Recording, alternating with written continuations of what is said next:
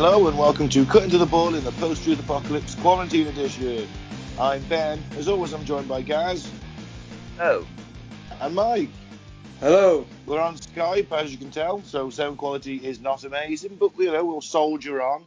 Today's main cut and thrust of the topic is the Voynich manuscript, untranslatable gibberish, or a, or a woman's health guide. or secrets to a medieval clerical past. Ooh, Or a manuscript from another dimension. Ooh. ooh. There were some weird bath type machines with pregnant women in there, Yep. but that's getting ahead of ourselves. It is. Uh, Mike, would you like to welcome some new and returning listeners? Yes, yes, I would. Oh, excellent. Carry on then. Spiffing. How battered are you then? Just bad as normal. No, right, okay. Very, very battered then. Yeah. Ashgrove, Australia. New York, New York. hey, it's a wonderful town Uh, out here. Read in the news. Spring Hill, Florida. Ranchi, India. Kristiansand, Norway. Bilston, Mm. UK. Como, Italy. Sofia, Bulgaria. Helsinki, Finland. oh, hello. Athens, Greece. Biggleswade, UK. Biggles. Ashburn, Virginia. Ashburton, Australia. Redfern, Australia. And the top three Schenectady, New York. Guadalajara, Spain. And Fort Worth, Texas. Wow. Ah, those military guys listening in again. I I just think we're being spied on. Well, or they just enjoy listening to us. I think there's probably some like military sort of uh, listening post there. They just either they're listening to us as potential terrorists, or they'd actually quite like it. I wouldn't like to say which it is. I think they were given the assignment of listening to us, and then they realised how wonderful we are, and Ah, spread through the military base like wildfire. And now, you know, we're cool with all the kids on the military base. Oh wow. yep, Yeah. the whole 12 of them. Thank you, guys. yes, thank you very much Yes. for listening. We- Stay safe and all that. We don't have the largest of listenerships, but we have a very loyal listenership who are with us every crazy week, one. and for that we thank them The crazy dozen. from the bottom of our testicles. All right, so you do some weird news. From the bottom of my giant, swollen, painful testicles. Well, just have a wank. it's not the same. Doesn't- You're not getting anything for at least another three weeks. At least. I know. You know, you're gonna have to pop it eventually because otherwise you're literally just jizzing your pants. Do you know, man? Can I tell you something terrifying that happened as a teenager? Because you know, I used to play uh, basketball um, yeah.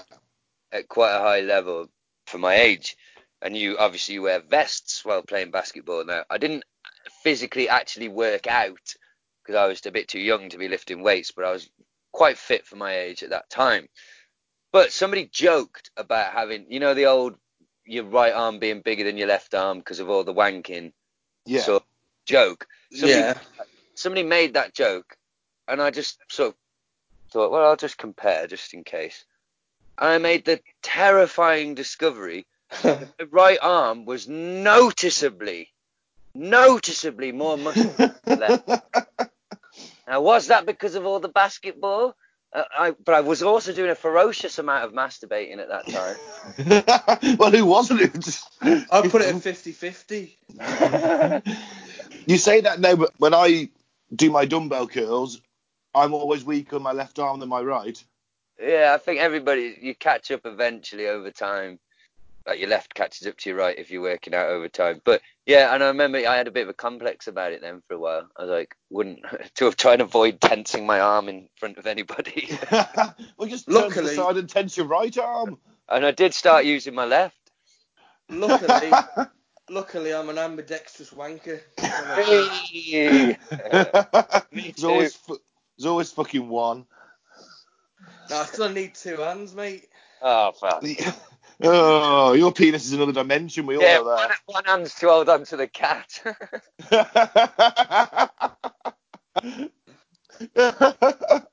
Sorry, poor Chester. he did look traumatized last time I saw him. Oh. Meow. No.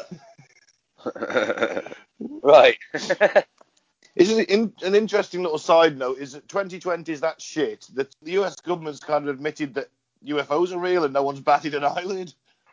yeah. Why isn't everyone? Why are people running around in the street? Oh, I know why they're not in the streets. They'll get. Oh, yeah.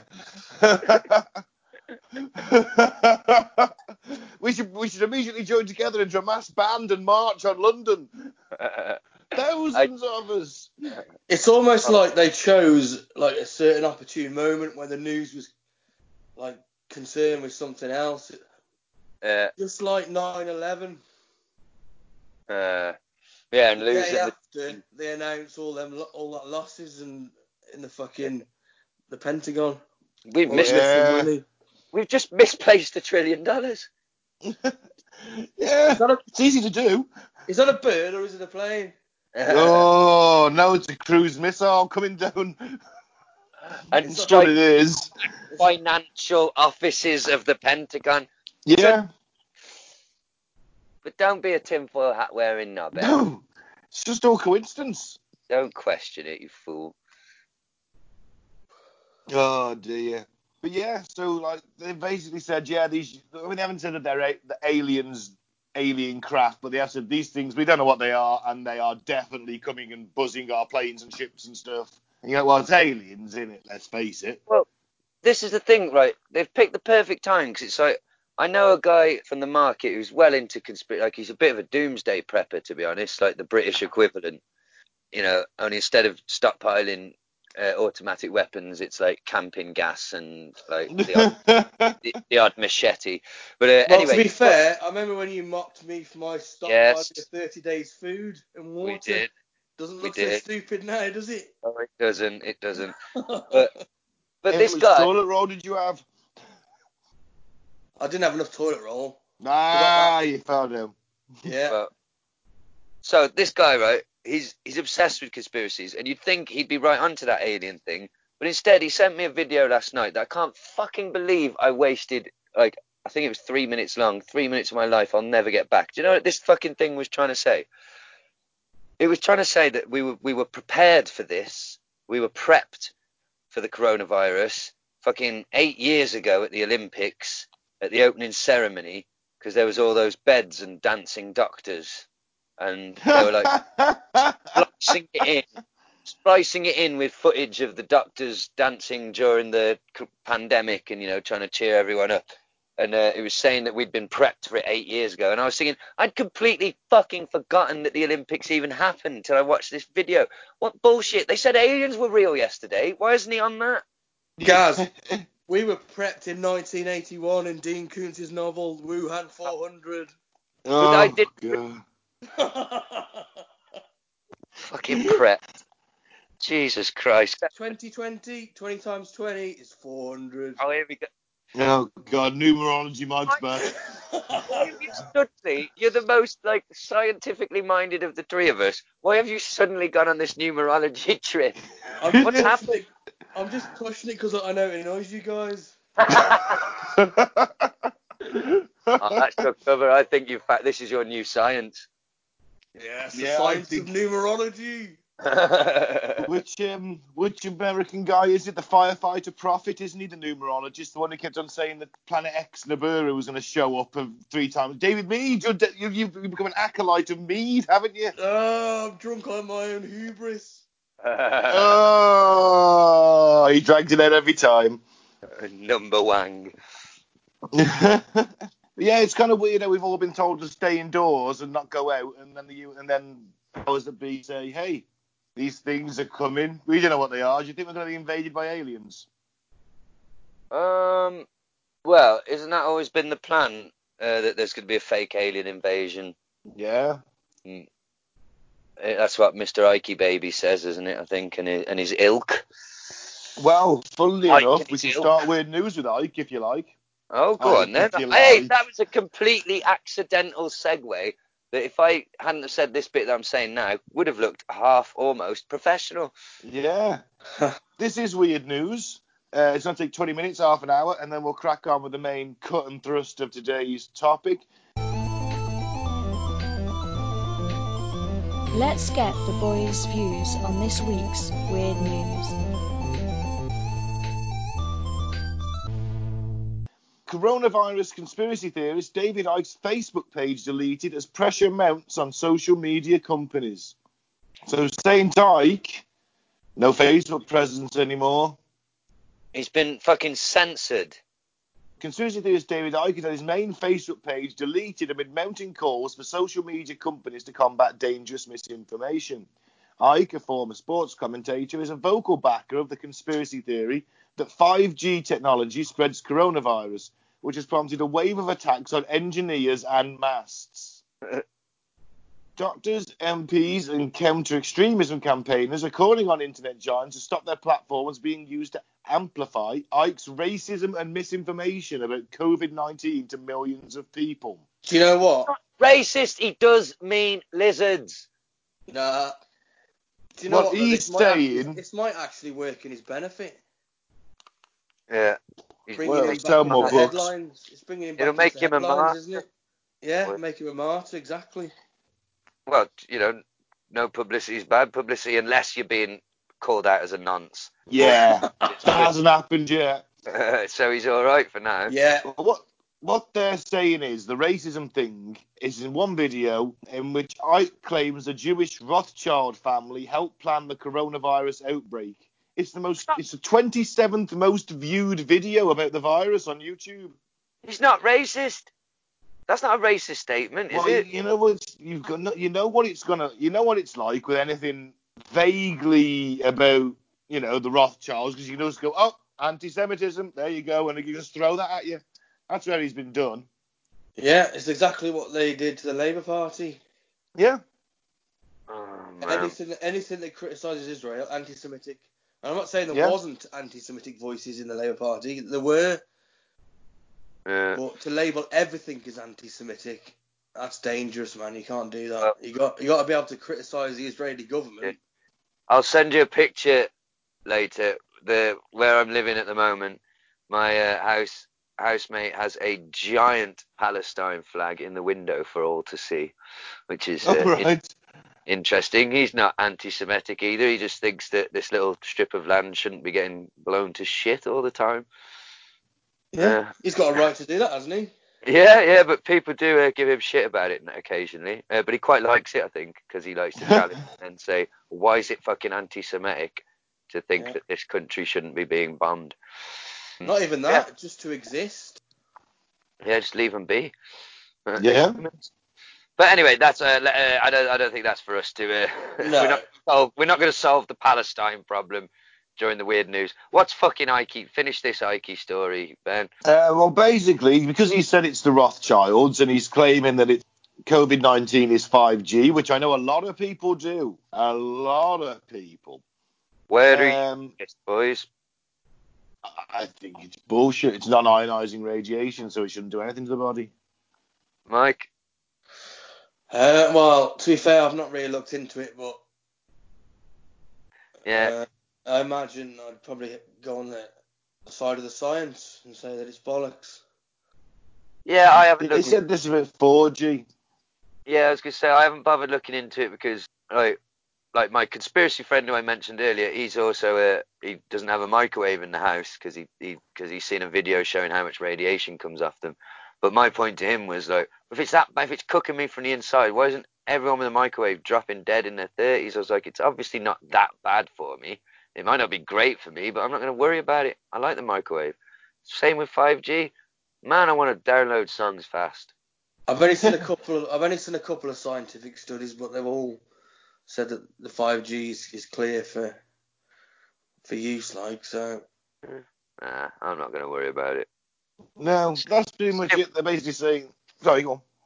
I was just going to say, same with chemtrails. It might be Uh. true, but what the fuck can I do about it? So I'm not going to obsess over it. and I mean, let me just be clear. That was scientific studies about 5G, like hurting you in sort of radiation ways, not the coronavirus. I mean, how can 5G give you the coronavirus? Doesn't make any sense. Nah. It's bouncing off. What it does is it, it pushes the virus up into the atmosphere. It then bounces off the glass dome Oh, there we go. at a much greater speed, seed, and then mixes with the chemtrails and seeds people somehow. Uh, I've no fucking idea. But you try telling people that there's actually a pandemic, and all of a sudden everyone wants to go outdoors. Everyone wants to go outdoors. It's amazing how like a good seventy percent of that. That's a total guess. I'm pulling out my ass, purely anecdotal. But a fuckload of people seem to have gone down the conspiracy route with this Yeah. pandemic. It's quite interesting. They're essentially the vast majority of general public are, have reached the point in time, I think, where they're like, we know the TV and the government are full of shit. Yep, Yeah. that's it. Mistrust, and it, they're right to mistrust media and the the governments. They They've just lied to us for years and years and years. they just maybe shouldn't be listening to the shit that their mum's sharing on Facebook though from like Yeah. some dodgy website that says, you know, drinking tea will protect. Drinking bleach or fucking kill Yeah. the coronavirus. And that leads us on to the next article. hey, fucking hell, boys, twice in a row. So yeah, Matt, do you want to take this one? yeah, man. Two men drink disinfectants in efforts to prevent coronavirus. Yeah. The patients in Georgia, both of whom have a history of psychiatric problems, are expected to make a full recovery. Jesus Christ, I just fucking drunk some bleach. Gaylord Lopez,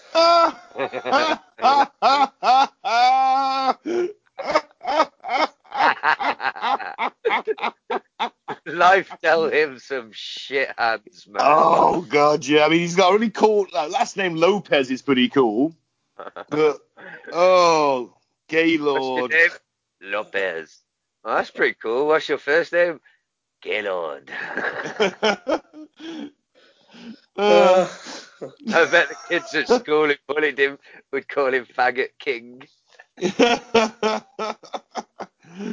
I bet he hated it when the when Meet the Fockers came out. oh yeah, His name was Gaylord, wasn't it? yeah.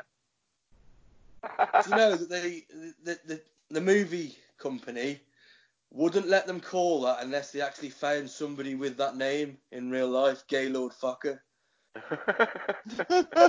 and they did. I take And they did. I think it was some someone in Canada.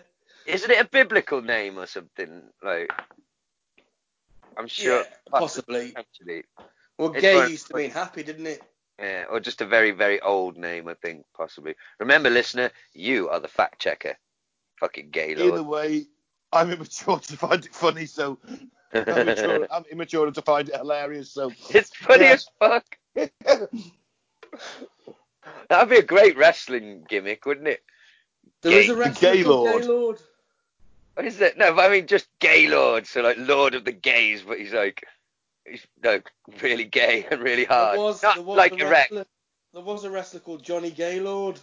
Johnny Gaylord. Who did he wrestle for? He was on the adult channel. Mike, was he wrestling transsexual midgets by any chance? That's the one. Have you seen it too?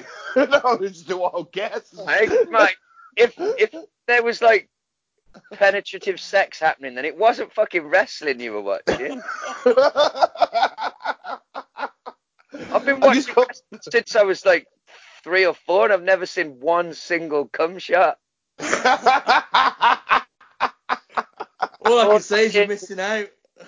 I don't think I am. No, honestly, got- I'm sure there was a, a wrestler called Johnny Gaylord, unless I dreamt it. I don't know. I can feel your warm nutsack against my spine. I love you, Johnny Gaylord. Pin me. I just had this feeling that Johnny Gaylord would have like a little posse of gay men, and when he was losing, they'd like jump out the crowd Mike, Mike and said do over the do over the wrestler Johnny was fighting, and then he'd pin him. I'm gonna have to search for it now to see if I I'm- made it up or not. I'm Dude, quite convinced there is not a wrestler called Johnny Gaylord. But all right, let's do it. I'll tell you what, I'll carry on reading this article. So Gaylord Lopez, No, no, there was, but he wasn't called Johnny. He was called Jeff. Jeff Gaylord. Who the fuck did he wrestle for? A retired American professional wrestler who competed in North American regional independent promotions, including Bill Watts Universal Wrestling Federation, World Class Championship Wrestling. WCW. Huh. How do you know the name of an obscure independent American professional wrestler, Mike? Oh, fuck knows, man. That's so That's like me in the name of like random Division Two left back. He could do that too. I could do that. Fair enough. Oh well, I'm going to look at where the name Gaylord comes from. You know, when we played Champo, or when we did play Champo, he's Yeah. like, I'll be looking at a player, I'll go, oh, ex-Forest him. Never heard this fucker before. Went to, oh yeah, he used to play for us at the youth level. Fucking Stato. I'm a Forest fan. What can I say? Ugh. Here we go, very quickly before you finish, Ben. Gaylord is a name of Norman French origin, from the old French Gaillard, meaning joyful or high spirited. Ah, Lovely. yeah. Do you want to carry on then, Mike? From, Yeah. from gay, we had a bit a Gaylord tangent then. yeah. Gaylord Lopez, director of Georgia Poison Center, said a man in his 50s from southwest of Atlanta was hospitalized after claiming to have drunk 16 ounces of bleach on Saturday. I think that's a lot of bleach. It really is. Mr. Lopez told a newspaper, I don't know very many patients who will take 16 ounces, but then again, it is a psych history patient. What's that meant to mean? Okay. Uh, but then again, if you you know, if the guy that uh, I'm starting to think that some of these more hardcore Trump supporters, it's it's just a cult now. I don't think it's even a political party; it's a cult of personality. You know, 100 people did it. These are just two. 100 people tried to put them sanitizer into themselves, disinfectant into themselves. And you're like, well, and then he's just like, oh, I was being sarcastic. You know, no, you weren't. No, you fucking weren't, mate. You know, you just waffle on and hope it makes a good soundbite, and sadly, he said something so idiotic it got through. Yeah, but when it does register and people say, oh, that's, that's a load of bollocks, he retracts and said he never said it, or I'm being sarcastic. It's like he's got his own reality bubble. That you know, it's like he thinks if he can just lie enough, it can change reality. We've all tried that. Well, it So- uh, kind of works for him, doesn't it? Because Yeah. everyone just moves on. It to the does, next yeah. fucker. That's a, that's a fucked up thing. It, it does Yeah. seem to work. You know, some people do actually believe every word he says, i.e., the 55 people that have died from drinking bleach so far. Fucking hell. He I can do shouldn't no laugh, but fucking hell. Oh no, you should laugh. You can laugh at that. That's all self-inflicted. I mean, Neil deGrasse Tyson could tell me to drink bleach. I still ain't gonna fucking do it. no, that's it. But what if Hulk Hogan did? He could, he could tell me, Mike, but it's still not going to override my common sense because I'm not like intensely religiously dedicated to him like a Riri. I was just checking. It's okay. Yeah. Love the guy. Now, if somebody intensely beautiful said, drink a bit of bleach and I'll suck you off, well, I'll certainly line up a few shots of bleach. I don't know. so, so Uh. you can have the last blow job of your life. Well, well, what a way to go. I haven't really got a celebrity crush at the moment. I can't think of anyone, you know, someone exceptionally world class fit, maybe. Be worth a go. Hmm. I am considering it myself. It's been, it's been a while. Yeah. Quarantine's a son of a bitch. Anyway, moving on. I don't, I don't think I've ever watched so much Pornhub. You're not on your own. I know I'm not. I think there's probably people who've watched more than me. Um, I just want to read the Trump quote where he says about the dis- I- disinfectant. I see that disinfectant where it knocks out, knocks it out in a minute, one minute. And this is a way we can do something like that by injection inside or almost a cleaning. You know, oh, God. Oh, this is what we've come to. A cleaning. He's literally think of it, thinking of it like, um, I pay people to clean my hotels and golf courses, and they do a cleaning, and then they're clean afterwards. Can we do a cleaning on the body? Like a cleaning, like the cleaning lady. She does a cleaning. Clean now. Oh dear God. tablet and lie down. Take your Vicodin, snort Um, that. God, snort this and shut the fuck up. They say I could be a doctor. I've shown great aptitude for this. He actually said that. Did you Yeah. see that? Yeah. God. Oh God. This is a natural gift for science. oh. So you walk in there and you're like, doctor. So like, what's the prognosis? How how how bad is my liver? China. It's China. what, what do, how how do I fix this? It's China's fault. Like, oh, insane. Isn't it interesting that like people are blaming China for this? And if it did get released accidentally, then yes, blame them. If this is something natural, then don't blame China. What if it if it had been America where this had started? Mm, Do you think people would be saying blame America? no. Eh, it's double standards, isn't Oh. it? Well, look at the look at the perfect example of that in our own country is people literally like the business for Chinese restaurants and Chinese food has like just dropped off. Lots of people are not buying Chinese food at the moment because fear of the corona. Yet Italy is the second most devastated country, and people certainly haven't stopped buying pasta off the fucking shelves, have they? No, that's true. So, yeah. Mind you, then again, Italians don't have, rightly or wrongly, a reputation for eating anything and everything, and the Chinese do. Whether that's right or wrong, that reputation exists, and that's what people are basing it on. not saying it's right, it's just the way it is. Yeah. I will blame I will blame their food hygiene quality, i.e. having live markets where those animals can Wet transmit diseases. Yeah, that's Oh, up, hasn't it? Just the term alone, wet market, Yeah. makes me want to puke. yeah. Don't worry. After Brexit, we'll be doing that, going to buy live chickens to slaughter at home and things like that.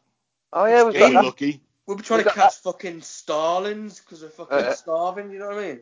We've got Uh, Look forward to, haven't we? After yeah. Corona. It'll be a nice, it'll be a welcome change. Maybe this is what this was all about. It was a ploy to make Brexit bearable. Uh, yeah, maybe. Do you want to do the last article then, guys? And Yep, no worries. It's me. It's me. So, and finally, coronavirus. DUP politician blames pandemic on abortions and same-sex marriage. Of course he does. Uh, judging by the state of his face, I'd imagine he's uh, just jealous, to be honest. he looks like a DUP member, doesn't he? He does. For Yeah, Americans or anybody who doesn't know who the DUP are, they're a bit Yeah. like the American Republican Party. Like super strict version. No, not not as bad as them. They're the worst, but Mm, They're basically like a hard right Catholic party. yeah, pricks. Anyway, little quote from him at the start. It says, "They laughed at Noah until the rain started," wrote John Carter. There was nobody there because it wasn't real. The flood was real, but Noah wasn't. the thing that gets me with that is like, what? So Noah was the only guy with a boat on Earth. Because God told him to build a massive one, though, didn't he? Yeah, but I mean, that's only to store the animals in. Couldn't like fisherman Bob could have just popped in his fishing boat and ridden it out? But what I do know, Ben, is that the animals went in two by two. Da, da, da, da. The animals went in two by two. Da, da. Remember singing that? I oh. do, yeah, I do. Unless they were unclean and they went in seven by seven. Hey? That joke that I don't get. No, it's not Yeah. a joke, it's just a fact. Just a shit Okay, a fact. Bible fact. Yeah, Bible facts. there's none of them in. You know for a fact there's none of them in the Bible. That's my new segment, Bible facts. Oh God, he's, he's caught religion as well. Bible fact with Mike. He's gonna dress like Cook Mike, you can um, with a little. you can do it your own podcast if you're gonna start doing Bible facts. That's a brilliant name for a fucking podcast, I will. It'll be a hit. Bible facts and Mike. Well, With special guests Pat Robinson and Jim Bakker. Hey. Bible facts. Bible facts, facts, facts, facts, facts, facts. Welcome Oh. to episode one of Bible facts. Did you It's know all- that there, Did you know the there aren't ten commandments in the Bible? There's actually about 608. Wow. Bible, You can't help him. He's just a font of Bible information. He's like some kind of biblical scholar. He's like a biblical rain man.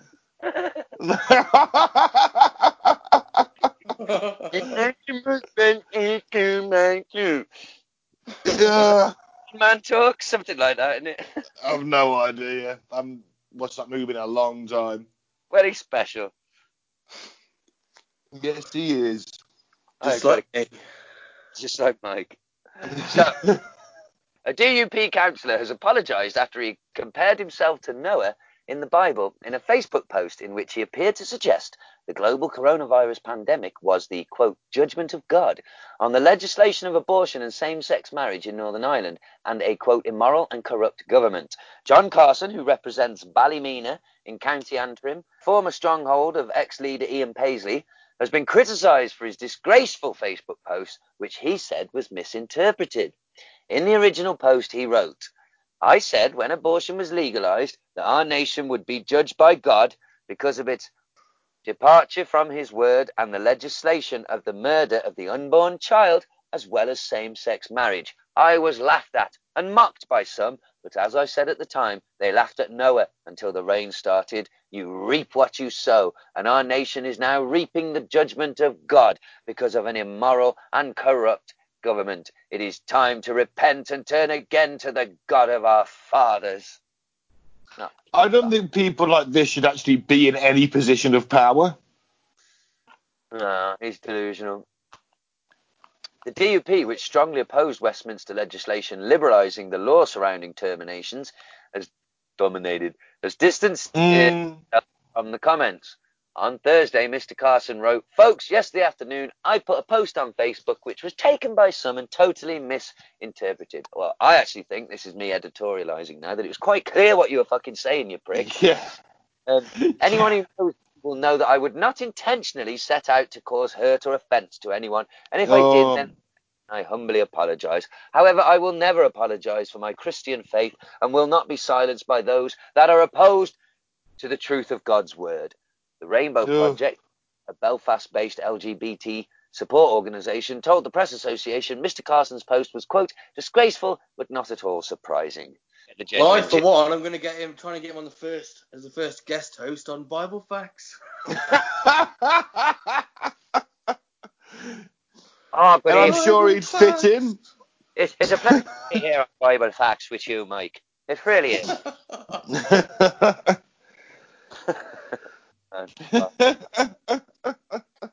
Well, I think that's all there really is to that story. He's trying to claim that he wasn't trying to upset anyone. and He clearly was. Well, he clearly was exactly. That's exactly what he was doing. Yeah. Grow some and stand by your original decision to be a twat. I'd respect you. I just, I just don't think people like that should be allowed anywhere near the corridors of power. The problem is they've got to have freedom to believe what they want. That's it, mate. That's Not it. in my glorious utopia, there won't be. It's not a utopia, Ben, when you're the dictator. It doesn't work. Utopias don't have dictators. I'll be a, a, ben, a, a, a benevolent dictator. Contradiction in terms, it won't be a utopia if there's a dictator. It will be based on science and reason. It'll be a utopia for you and hell for Yeah. everybody else. I'll remake the world in my own image. What's wrong with Oh, Oh God. Oh God. He'd have fucking conscription at the age of 15, wouldn't he? No, I wouldn't. No, I wouldn't. Oh, 15 months. We'd have a peace corps. Jesus. Instead of a Animal Farm being read by 15 year olds for English, it would be Mein Kampf. Oh, come Uh, on. I'm not, I'm not saying I'm, I'm not a Nazi. I'm just saying that people like this, their ideas are too dangerous and against the, the, the uh, best interests of humanity, which I love. Funny enough, that's human what race. the Nazis said. No, Yeah. it's not. You'll find it is. You know, Yeah. You have to. This guy has to have religious freedom. I agree. It is scary that people in power believe like fairy tales, but he has the freedom to do so, and I just like I have the freedom to not believe it. You Yeah. know. So unfortunately, I hate to sound all wet and liberal. That's I think that's where I fall on that. well, that's a shame. I was going to give you the job of taking these people out when I'm in charge. I mean, I Oh, still well. think he's a fucking idiot cunt. I'll I'm- get someone else to do it. I'll get someone else to do it. It's all right. You talked yourself out of a cushy ministerial post. Is it is it the Minister of Religious Cleansing? That's the one. I'll take it now. the pacifist. But see, if we go down that route though, and I tell him he can't have that job because he believes in God, then he could say to me, "Well, I don't think someone who's a wrestling fan should be in charge of a van that could kill people because wrestling fans are stupid." And then, uh, Not You know. stupid as him. but you see, we could go around in circles like that, couldn't we? Look, So, he believes in a burning bush and a baby being born to a virgin and an, an elderly man building a giant ship out of wood on his own to house two of every animal. And then that Bible- animal, that an, them animals, right? So, so two penguins trotted all the way from Turkey to the South Pole, and you know, Turkish penguins. eh? Turkish penguins. well, they, they say they say the ark ended up in Turkey, right? That's the so two penguins went all the way from Turkey to Antarctica and uh, removed every trace of their passing of the the, um, the dead, the young, everything, their footprints even. Removed it all as they went along, and then went to South Pole. Yeah, Right. Okay. Just just checking. for the book, isn't it? Yeah, but it's bollocks, isn't it? I mean, let's face it. I heard a priest actually scared the shit out of me on some podcast I was listening. He was he saying, you? Yeah, on the willing. If you, if you look in Book of Revelation, he was saying that it does actually. He thinks his interpretation is that it's telling you uh, a meteorite's gonna kill Earth, which is also what scientists say, and I actually found that slightly unsettling. Yeah, but that's what you say. Well, yeah, something will hit the Earth at some point. Yeah, But- they knew about meteorites in, Yeah. the, in the biblical times. Yeah, I don't know. I just thought it was. It's Uh, just playing the long game. That it's playing the odds. I mean, yeah, one day something will hit us. Oh, that's the Book of Revelations told you. well, you know, I believe in ancient civilizations anyway, so fuck the Bible. Yeah. Right, the- um, can we call a quick break? No, wet your pants. It'll be funny. Put the microphone in your crotch and let's record it for prosperity. It'll be hilarious. This could be what this could what be what finally pushes us over the ratings edge and breaks us into the big time. Or it could be the thing that destroys us and we lose all our listenership. And it'll certainly, certainly ruin your microphone. Yeah, go for a wee, Ben. I'll wait Yeah. for you. And we're back. So let's talk about the main topic of today the Voynich manuscript. Now, I have a, a basic backstory and, and story with it, so if you guys have got anything to add, please do jump in. So, the 600 year old riddle of the Voynich manuscript explained. The undecipherable medieval manuscript contains a code so complex that no one has been able to crack it. In 1912, an antiques dealer named Wilfred Voynich came across a remarkable manuscript. It wasn't gilded or beautifully illuminated like the manuscripts with it, in with, with which it was bundled, but it caught his eye nonetheless. It was in code. It was long, 234 pages, although some are missing, aren't they? Yeah. Uh, It was filled with pictures of plants and naked women and what appeared to be astrological diagrams and line after line of script. And not a word of the script was comprehensible. It wasn't in any known shorthand or variation of medieval Latin or English or French or any other known language. The entire thing was in code. Mm. Indecipherable code. Indecipherable code. And obviously, presumably, one of the pages missing is probably the cipher key. I'm gonna guess. I'm just gonna guess. It's quite possible. I imagine that maybe it was separate to it. You normally wouldn't have the cipher key in the book, you'd have it in a separate book, and maybe that book's got missing. Ah. Well, one, maybe one of the pages tells you what the cipher key is in another book, Maybe. or maybe it was just one of them things that was passed around and you had to be really into, you had to be part of the club to read it. Yeah. Like Freemason shit, Yeah, but for doctors and yeah. quacks. Quacks. Wise women or men.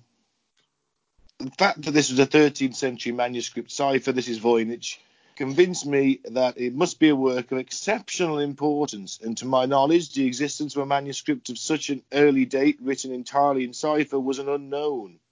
Two problems present themselves the text must be unravelled, and the history of the manuscript must be traced. To this date, no one has successfully solved either problem, although there are people that claim it has now been solved.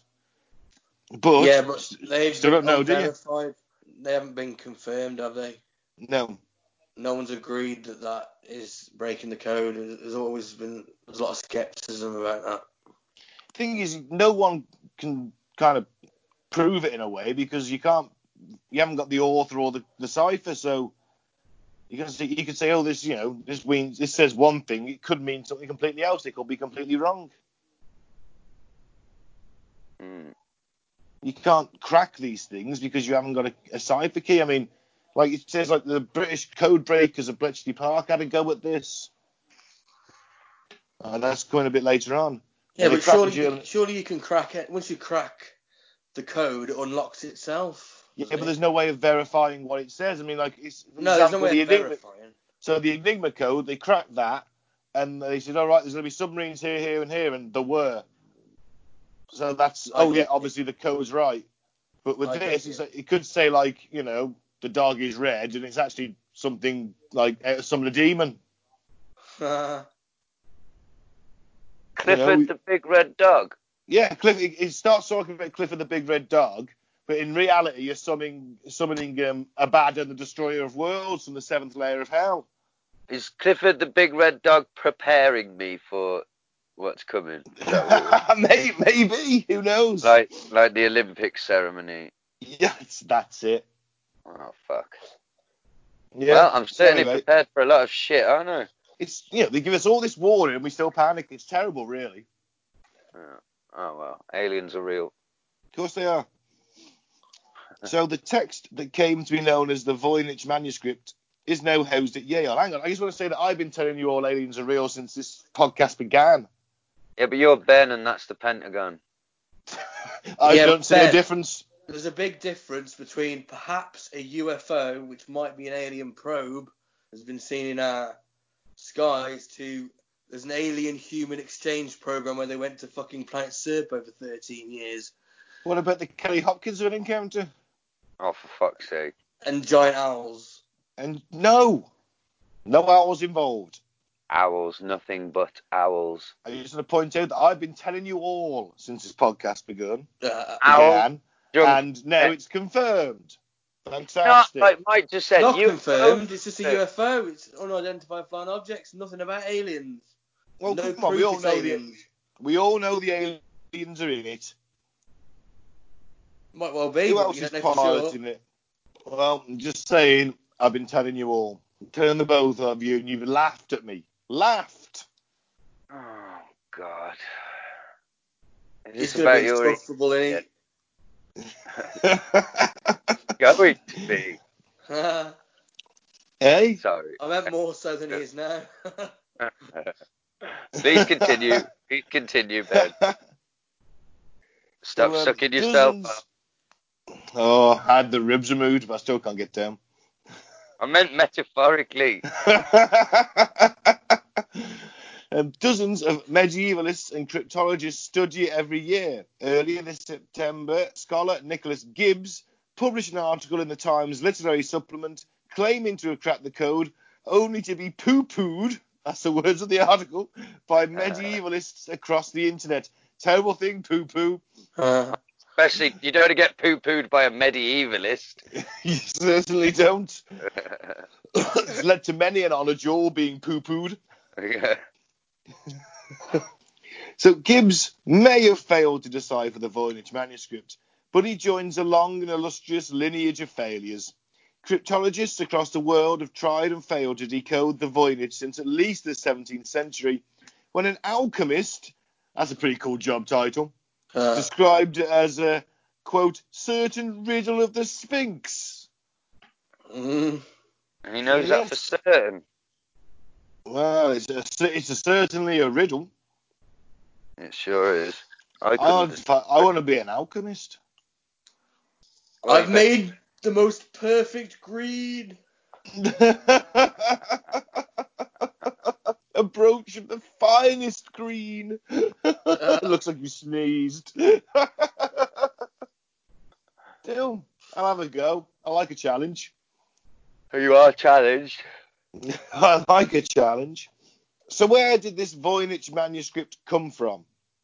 No one knows who wrote the Voynich manuscript or for what purpose, but carbon dating places its origins between 1404 and 1438, despite Voynich's claim that it was a 13th century document. As far back as far back as Hang on, anyone's been guys. able to track.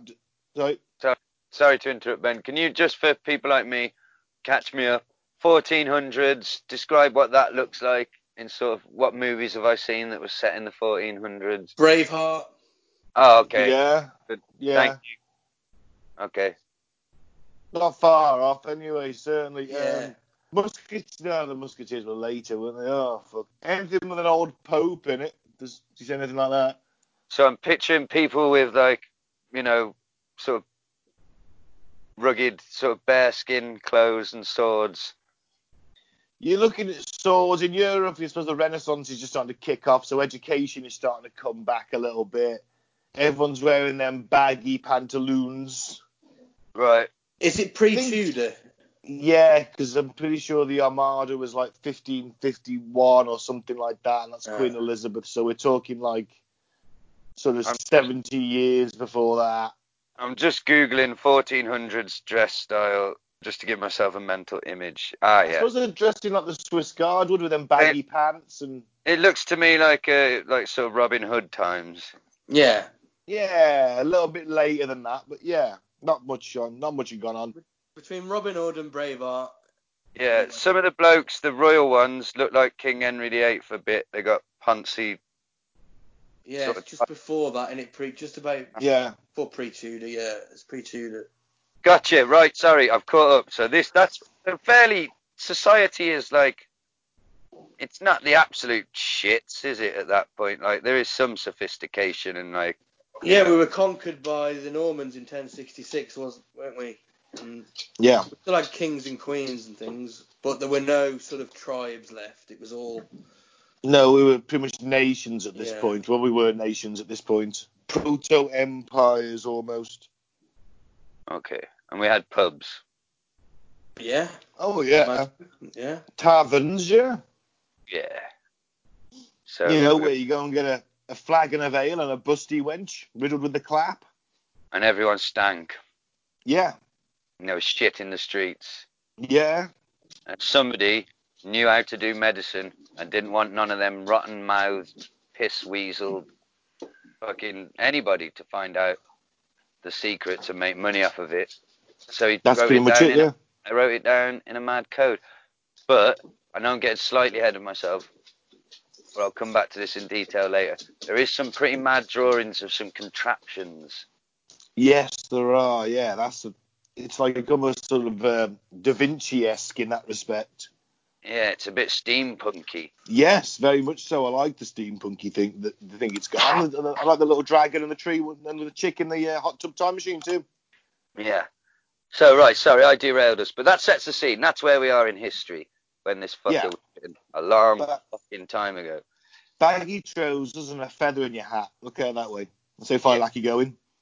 So as far back as anyone has been able to track discussion of the Voynich manuscript, there is no history of it existing as anything other than a marvelous, indecipherable curiosity. It entered the historical record centuries old and already unreadable. The first owner of the ma- first supposed owner of the manuscript is believed to be the Holy Roman Emperor Rudolf II. He had a particularly red nose. Oh, Oh, you know, you know, the Vatican's got loads of shit like this. Yeah, oh, I'd absolutely. You fucking know it. Now he allegedly purchased it for 600 gold ducats, which is $90,000 in today's money. Sometime around the beginning of the 17th century, apparently under the belief the manuscript was the work of the 13th century English alchemist Roger Bacon. Big Well- fucker. relative of Kevin. God no, Roger I don't Bacon know, but was. he's a Um, fucker, whoever he is. what if he invented bacon? Would that make him a pig fucker? His name's Roger Bacon. He's a pig fucker. Is that the entire logic you've got? Yeah. Ladies and gentlemen, that's our science officer, Mike. That's how they got their names in them days. It was your trade, wasn't it? Oh yeah. Maybe he was a butcher. Yeah, Here, he, caught, he was caught fucking his dead pigs. How do you know he's caught fucking the dead pigs? That's a massive leap to take. Here, why'd they call your dad pig fucker? Well, as far as I know, he got fucking a dead pig. You're a fine one to talk, cow molester. Mike, cow molester. Why don't you fuck off judging me?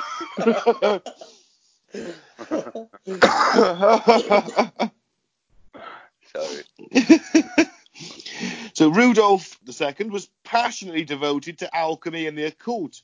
However, he seemed to have no luck decoding the manuscript, and it passed from hand to hand until it ended up in Jesuit holdings in Rome, where it would remain hidden until Voynich turned it up 300 years later. It's a bit like my penis. Sorry. What, it's been, been passed hand to hand and ends up in the priesthood? and then was in space. Your penis is in the priesthood. it's in a priest. Are you, Gaz, are you a member of the castrati?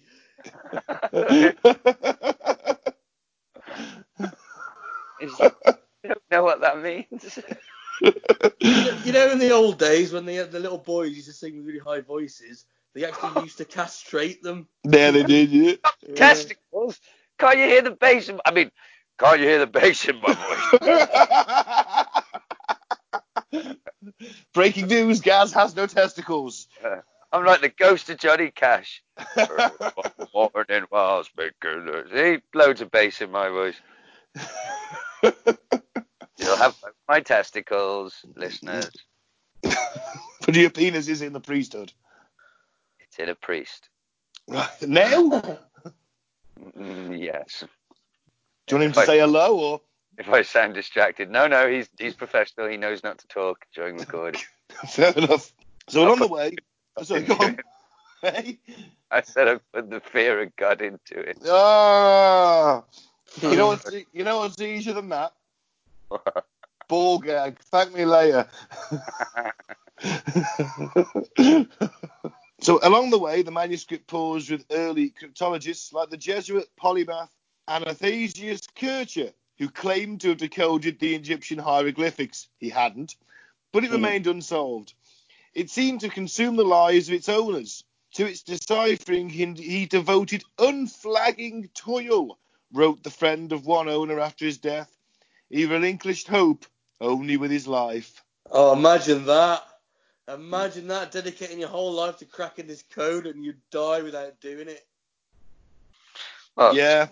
What my He life also- is? If you can afford to live where you can just literally spend all day cracking a fucking trying to crack a code, you're probably pretty well off. I'd imagine he wasn't sat there in his own shit under a bush. He sat in How a fucking you know? he sat in a fucking mansion in his in his laboratory where his children try and come and get his attention. He tells them to go away and puts them back in the hands of the nanny. Wow. All I'm saying is it probably drove him mad. Well, maybe he did. Maybe he did end up in, a, in his own shit, living under a bush. There you go.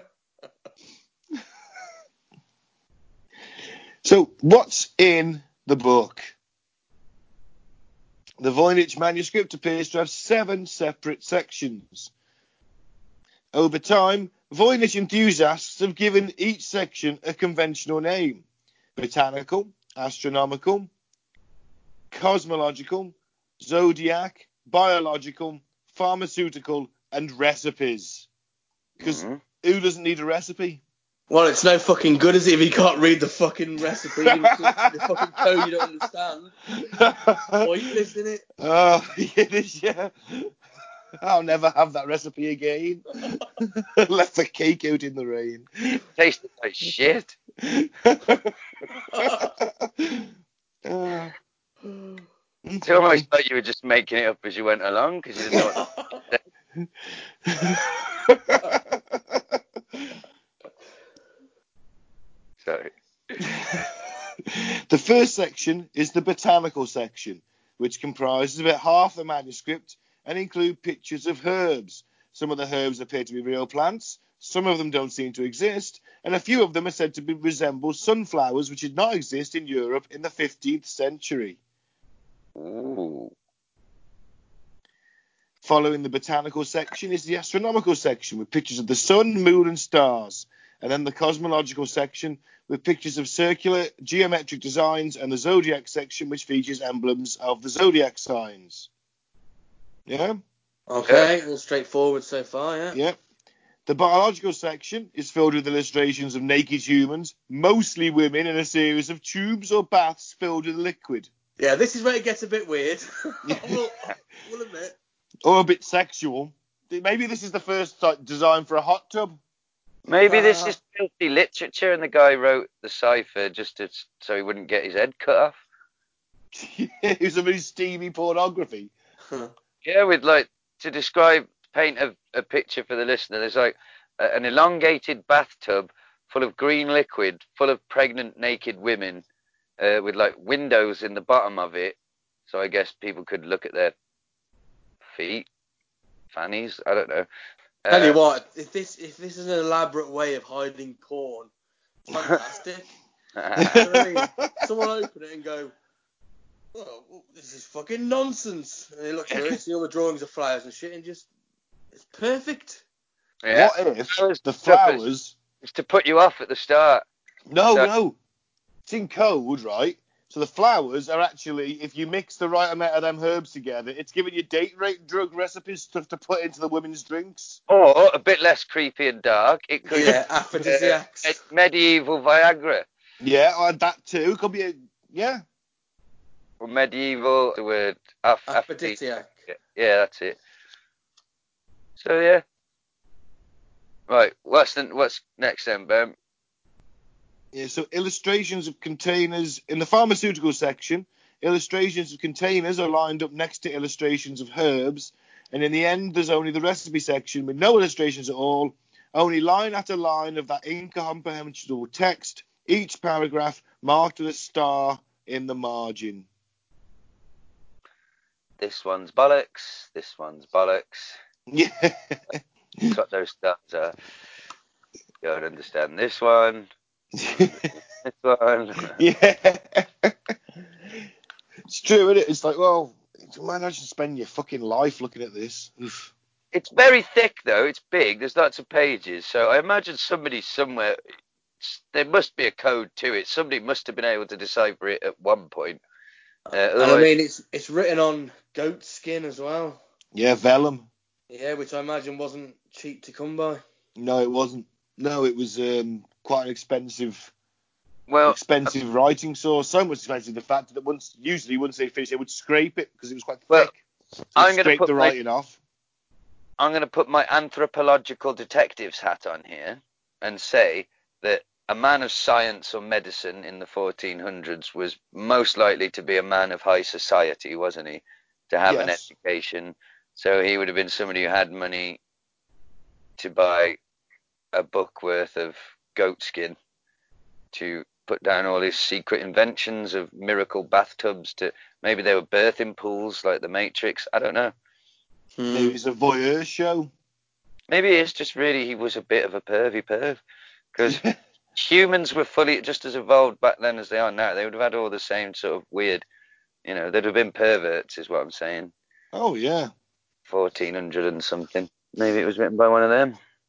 A lot of time in it. Because surely as you're writing it in code, you've got to keep checking the cipher to make sure you're getting the code right so that it's not gibberish. Must take I think this. I think Unless- it's gibberish. Unless it's somehow bled through from another dimension, and in that dimension, it's very similar, except pregnant women bathe in green liquids, and uh, that's the language. So you're saying it slipped somehow through a gap in dimensions and it's a, an alien language foreign to us. I'm surprised you haven't suggested it being an alien language yet, Ben. Well, I used. It could I be an going with the flow. alien. It It's could an Anunnaki, an Anunnaki artifact. It could be an alien notebook. It's not Yeah. old enough for an. al- Why would the alien? Well, unless an alien crashed and wrote this shit out, that's a possibility. Yeah, they could have been. They'd have been studying us all through time. So they've Yeah. still got us in the 1400s, and somebody was on a field research and they died somehow in an accident. They did all these drawings of plants and things, and, and the Yeah. stars and shit, where the planet is, and um, Oh, what if they're a group of aliens who looked exactly like Tudors? Well, they'd have had to to fit in, wouldn't Yeah, they? Nators? yeah, that'd be awesome. Yeah. Do you know what? I found myself, just a slight tangent, for the first time in the history of my existence, questioning the plausibility of Terminators the other night, and I was shocked with myself. Disgusting. Right. I never ever thought about it before, but I was like, they say that the tissue on the outside is living human tissue, and that's why it bleeds and stuff, and that's why, you know, like Arnold ages in Terminator Genisys. But then, how does the blood pump around that fake skin? There's no heart, there's no organs. Is there a vascular system? How's it pumping? Yeah, it's probably just blood through wires, isn't it? Through tubes. Okay. Yeah, it's gotta be. There's gonna be like it's probably like a little electric motor somewhere. Yeah, it's probably little tiny artificial capillaries to the skin. Okay. Yeah. Okay. Yeah. I'm happy with that. Back to the alien. It's, it's living human tissues. I mean, they just skinned a bunch of people. It's not the. It's, it's human living tissue surrounding a metal endoskeleton. We can grow cells in the labs now, can't we? Oh, so there you go. Boom. So yeah, but we we at the moment we're growing burgers. It's a bit way off from having what we're going to have like a shitty little robot covered in burger flesh. That's what Yeah. we no, like a robot dog covered in burger skin. They've all got to start somewhere. It would just get pecked to death by seagulls the second you let it. but one day, I admit, yes, we will be there. I know the robots are going to kill us all. they will. Yes, I know. Finally, Do and we- it took you 130 episodes. Still doesn't mean I'm happy about it, or I have to accept that they're superior to us because they never will be. Do you also accept that I'm the leader of the human resistance? Never, no, because you won't be. You'll be just as fucked as me. You'll be. There'll be another lockdown. There'll be the alien invasion lockdown, and you'll just be following the rules like I am. No, I'm volunteering to fight if it's the alien invasion. God, Andy McNab. Well, of course I am. It's, it's, it's my planet. I live here. So the aliens have it. All right, okay. You know, come on. All right, Rambo. Earth. Okay. Have you got a list, Ben, of the um, the possible explanations? Yeah, I'm going to do it now. On, What do people think it means? So I've got the official ones. This whole thing is medical, wrote alchemist Bartius in 1639. And for most of the Voynich manuscript's history, that's been about the closest thing to his, to his consensus view about it. The plants, according to this interpretation, will be medicinal, and the illustrations of naked women will be anatomical. But the medical theory is far from the only interpretation that's emerged over the years. Early 20th century philosopher William Raymond Newbold argued that Roger Bacon really had written the whole thing, and that when properly decoded, the manuscript proved that Bacon had used both telescopes and microscopes to anticipate modern germ theory. The carbon date in the manuscript places it placed in the 15th century means it impossible that it is impossible the 13th century Bacon could have written it. Okay, that's him ruled out then. Yes, Bacon is gone. There is no Bacon. The pig fucker's gone. Those, Get him out of those are those aren't words I like to hear. You know, there is no Bacon. But how accurate is carbon dating? Why do we trust it so implicitly? because it's considered the most accurate dating technique ever done. Science, science. We've had enough of experts, Ben. I think what they look at is the rate that the atom decays, isn't it, Ben? Something like that, yeah. So they oh, can Oh. determine that if it's decayed this much, therefore it must be this old. Oh. I think that's how it works. Yeah. I think you're on the right track. Interesting fact that you can't carbon date anything after 1945. Anything made after 1945 won't be able to be carbon dated Yeah, Too- because of the nuclear age. yeah. So you can't. All, Uh-huh. you know, you, usually you measure it against background radiation, Right. but obviously since 1945 it's shot up because we use nuclear bombs and nuclear testing. Oh, aren't humans great? Yep. Yeah. Um, so next guy is um, military cryptographer William F. Friedman, who helped break Japan's purple cipher during World War II. So obviously knows what he's doing. Uh-huh. He collaborated with his wife and fellow cryptographer Elizabeth for years in an attempt to decode the manuscript. Ultimately, they concluded that cracking the code was impossible and the Voynich manuscript was an early attempt to construct an artificial or universal language of the priori type. Esperanto. Basically, yeah, yeah. Um, a computer scientist, guy named Gordon Rugg, thinks the whole thing is a hoax, and the reason no one can decode the manuscript is that there's nothing to decode. Botanist Arthur Tucker thinks it depicts Mexican plants. Physicist Andreas Schinner thinks it was written by an autistic monk who subconsciously followed a strange mathematical algorithm in his head. I quite like that one. I like that explanation. I think yeah, that's the the plausibility Rain Man to it. monk. Yeah. Yeah. Scores of other enthusiastic would-be code breakers over the years have created dozens of other theories, ranging from the vaguely plausible sounding to the extremely wild. So what else have you got? It could be a rare prayer book from the Cathars, not destroyed by the Inquisition, written in a pidgin version of a German Romance Creole. That's interesting because the Cathars were wiped out by the Catholic Church. Yeah. So they'd, and they had a, a, apparently a massive library. Uh, the other one I've got is it just could be nonsense written by a medieval quack to impress his clientele. Yeah. Or obviously it could be a doctor who obviously wants to guard his secrets, and so has written it in a code, and there's a code book that goes with it, and that's missing. Therefore, you're fucked. Uh, Mike, Well- I, I like that. Sorry, the one you just said. I like that idea. So a lot of people couldn't read back then, could they? No. That You're a sham doctor. They come into you and you open up your book of gibberish bollocks that you've made. you're like, Yeah. "Ah, just look uh, here. Oh, it says here in the uh, expert medical journal. I give you two slaps on the knee and a part in the ear, and you give me all the gold you own.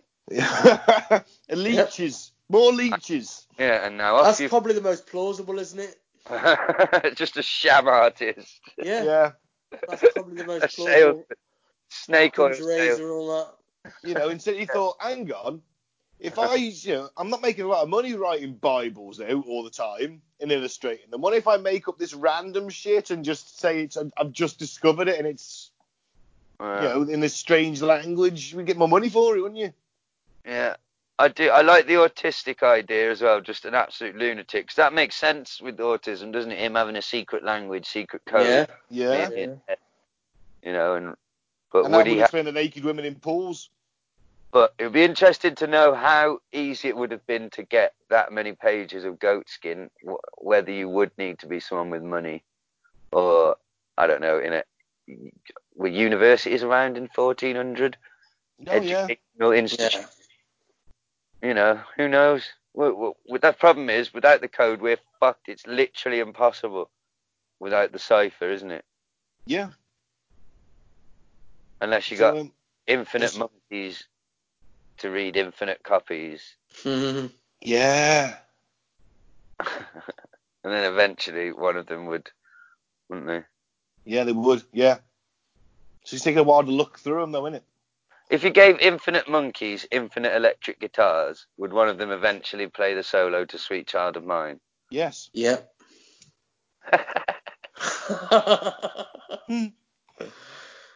yes, he would.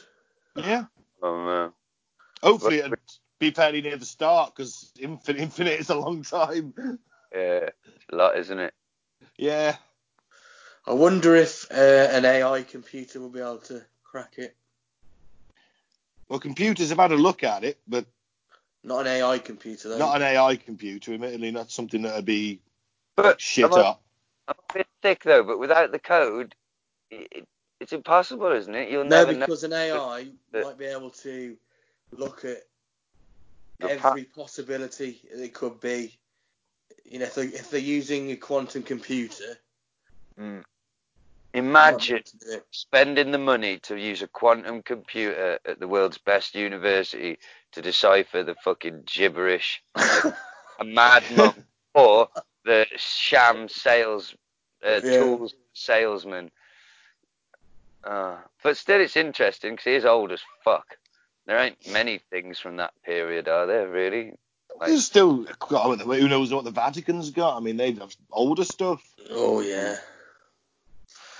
Yeah, you got things. You got the Bayeux Tapestry, haven't you? That's not far from this time. And It's 1066. It's a few hundred years earlier. So yeah, it's stuff Yeah, does but- survive.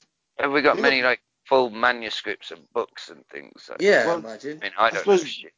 You can never say for 100% that it's 100% there, but as long The as it doesn't. The most famous suddenly, book or- of all, the most famous book of all time in this country, the Domesday Book. That Uh, Oh, was yeah. this time, wasn't it? That's still a. Well, no, that was a- again a few hundred years earlier. fuck. I don't make them like, 1070 something. Was that handwritten? Yeah. of course it was. I'm taking the piss. It wasn't printed. no, it all went downhill when the printing press kicked off. No, it didn't, because that eventually led to comics. Well, yeah, but it also led to this. Just uh, it led to propaganda, which is terrible, really, isn't it? It did, propaganda, but it also led to Spider-Man. literacy, which is pretty good. Yeah. Again, well, Ben, listen to you. So in your paradise, you control like the books that people read. no, Okay, just checking. 'Cause- unless it's like David Icke's work, obviously. Oh, Uh, he should be allowed to have his opinions. I mean, as mental and bollocks and unproven as they are, he is. He should be welcome to have them. But I do, on the, at the you same got time, free I- speech or you haven't. yeah. And it, Simple as, isn't it? yeah. You grinding, you grinding weed, Gaz? No, why? Yeah, Oh, I sorry. hear some. Can you hear that? Sorry, I'm scratching my chest, and uh, that's when I'm, sorry. Uh, professional. You may have noticed that few of the theorists I've just named are scholars of medieval manuscripts by profession. That's because most medieval scholars tend to believe that the Voynich manuscript probably discussed medicine in some way, and also that no theory has generated a decoded text that looks convincing. So there's no point in speculating much further than that. But for decades, I've been patiently debunking wild theory after wild theory about the manuscript. Into that atmosphere of endless wild theories, all endlessly debunked, came Nicholas Gibbs. Gibbs. Nicholas Gibbs. What's wrong with his theory? Any relation to the Bee Gees? I don't know. Or Uh. Gibbs from NCIS. Okay, yeah. Uh, right, what was he- his theory? He is a historical researcher and television writer, and he argues the apparent code of the Voynich manuscript is actually a series of Latin abbreviations, with each character standing for an abbreviated word rather than a letter. Once the character is decoded, he claims the manuscript becomes clear. It is an instruction manual for the health and well-being of the more well-to-do women in society. Ah, The recipe make section, yeah, really is a series of recipes for women's health. It would It adds- explain the drawings. It would. Like, So how- every character, every character is actually another word. yeah, Fuck me, it's a tome. Yeah. yeah. if that's true. I, I'm not sure about that, but I think Well- I think it is what it is what he says it is, but I don't think. I, I find it difficult that- to believe every character's a word. Yeah, it's a really weird way to code something, isn't it? Mm. Yeah. Or a form of shorthand that's just died out, maybe. But- Well, but possibly. It's useless to read without this code, though. Useless to read without the cipher. But could be. Um, but, here's uh, the problem with it. I've covered my sheepskin, goatskin in utter, utter gibberish. yeah. Hmm. Well, here's the problem. The abbreviations Gibbs is proposing don't render themselves into readable Latin. They're not grammatically correct. Lisa Fagin Davis, executive director of the Medieval America, Academy of America, said uh, it doesn't result in Latin that makes sense. what does an American know about the medieval times? Well, she's obviously a professor. A joke. It was a joke. Yeah. I know. I know. I was going to make a joke about a woman professor. oh man, We've moved past that sort of humour, haven't we, boys? we've been Mhm. very. You, well, so hang on, let's rephrase that. You two have been very Bernard Unmanning esque, Bernard Manning esque, What? unbernard Manning esque. Ben, every, yet. every week you tell us about your eugenical dream fucking utopia. Oh, I've never said nothing about eugenics. It all sounds a bit eugenical. You want to kill the religious people and the stupid people. Re-educate them. And you keep trying to measure my skull.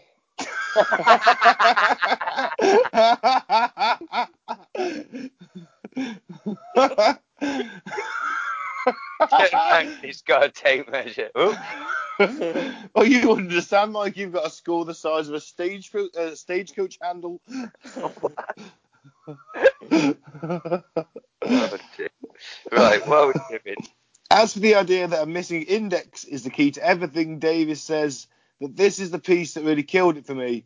While there's some evidence that the manuscript is missing pages, there's no compelling reason to think the missing pages were an index.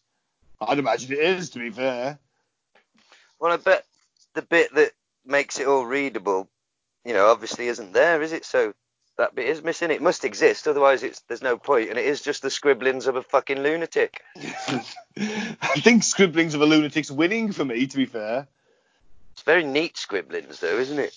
Well, just he could have been he could have been he could have been off his tits on mushrooms constantly. He could- Mate, he could have been like, I got my own language I made. Oh that god. could also be it. Yeah, he could have spent three days on mushrooms, and he's thinking he's writing the most amazing piece of work anyone's ever gonna read.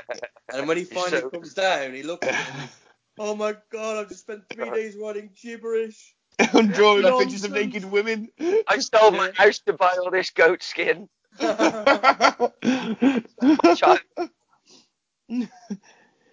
They Oh, used to um, they used to scrape them if there was nothing important on them. So we lost like well what they thought wasn't important. So we lost potentially like shit tons of old records because Christians and uh, Renaissance people either couldn't understand the language or thought it was crap. So they just scraped the uh, ink off with a knife and reused the vellum again. There's no naked women in green baths in this one. Scrape the shit. Yeah, scrape it. Load of wank. Who'd read that? yeah.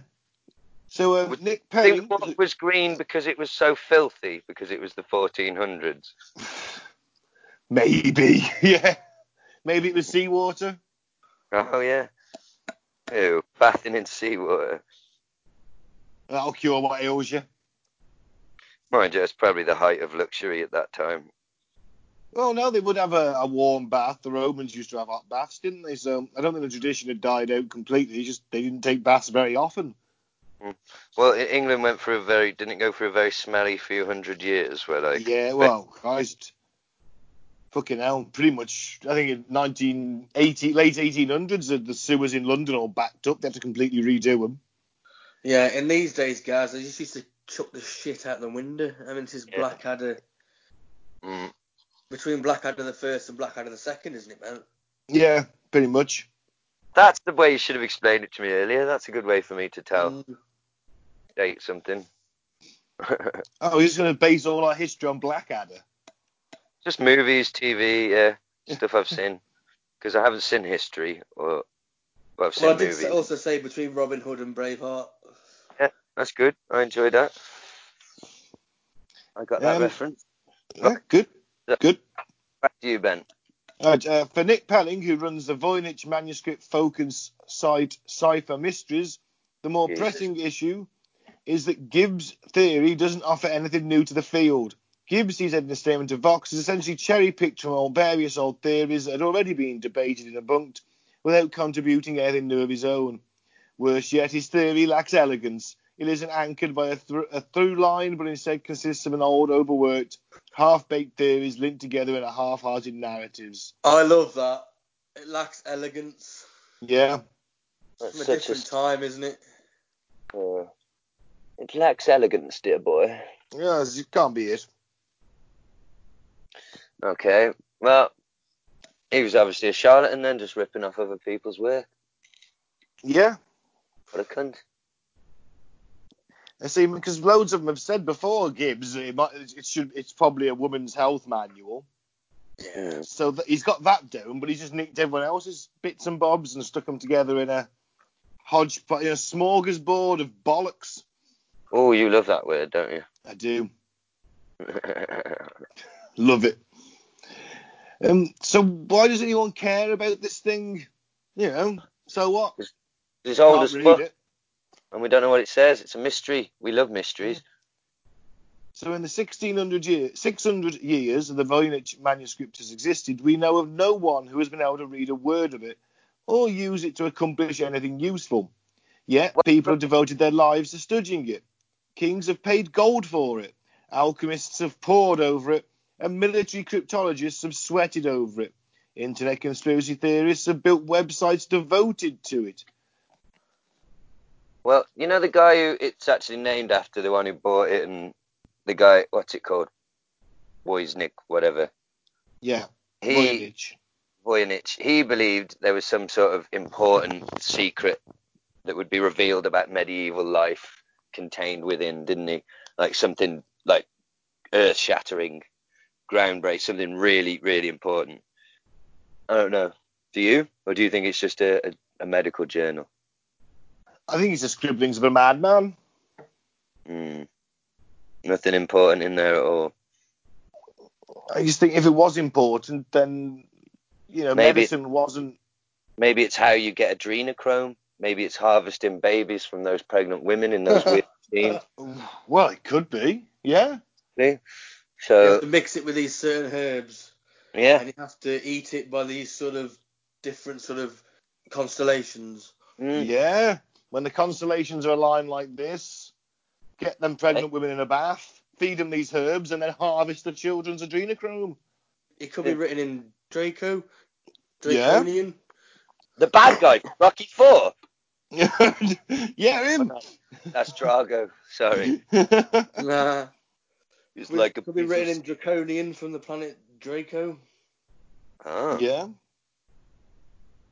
Planet Could be the language of hell itself. Ooh. Wow. Ah, that's Polish. it's a very difficult language. Yeah, I was going to say just purely by the difficulty. I've got nothing against the Polish, It's, it's, it's just a mystery, isn't it? I suppose we do love mysteries. Yeah.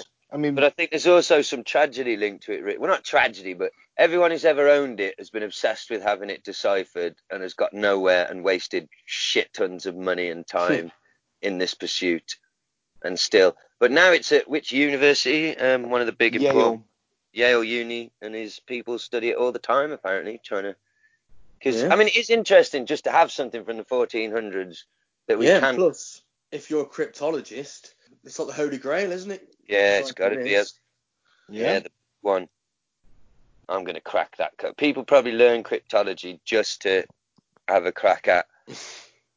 Possibly. It certainly could be an inspiration for them to get into the field, couldn't it? I imagine there has been probably thousands of dissertations written about it and things. Uh, it's been studied continuously. It is interesting. It's a mystery, is it? We love a mystery. It probably will be something quite mundane. It usually is, isn't it? Yeah, scrub your fanny.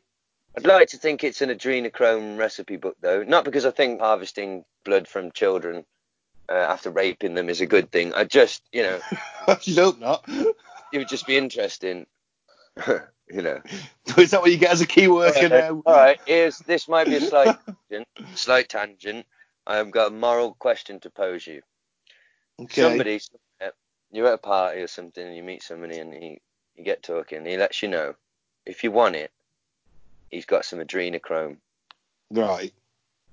Do you take it just to try it, or do you morally say there's no way I can take that because is it not harvested from a child? Oh, so what? What are the It depends on the of- source, doesn't it? It depends on the source of it. If it's from a child, then fuck no, that's just wrong on That- so many levels. But if it's like from a pig or something, then maybe I don't know. What am I How- getting out of this? How about? Well, doesn't adrenochrome make you like youthful and strong and you know? Yeah, apparently so. But is he also inviting me into the inner circle of ruling the world? no, or no, no, no, no, no. He's just offering you like somebody Oh. offering you a line at a party. He's just like, oh, and it's down the source then in that scenario. I'll just what I would do is probably just not ask any questions and think, well, that kid's already dead.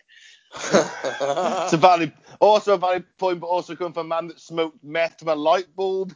Oh, of course you take it. You smoke meth from a light bulb. Of course you take the drugs regardless of source. Well, when you're doing coke at some highfalutin party, you don't think about the, you know, shoeless Colombian farmhands, do you?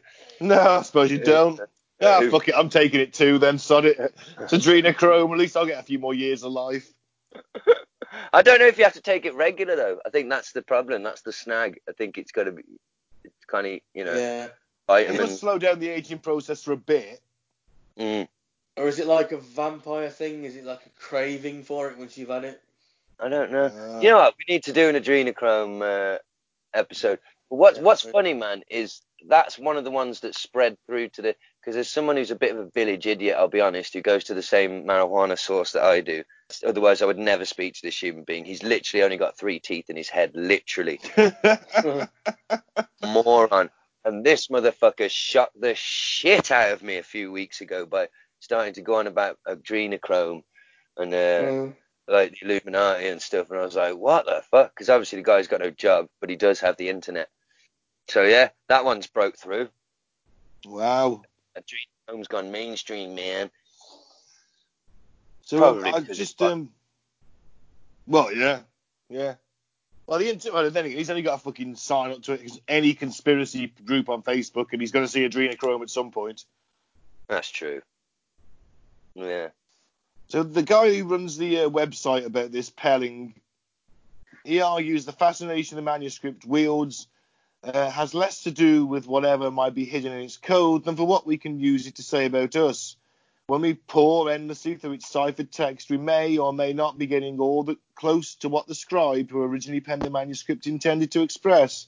But the ideas that we project onto the manuscript can reveal a lot about ourselves and what we hold to be important. The evil beauty of the Voynich manuscript, he says, is that it holds up a mirror to our souls. Oh, what a fucking hippie. Yeah, I thought that. I liked What it. a fucking cock.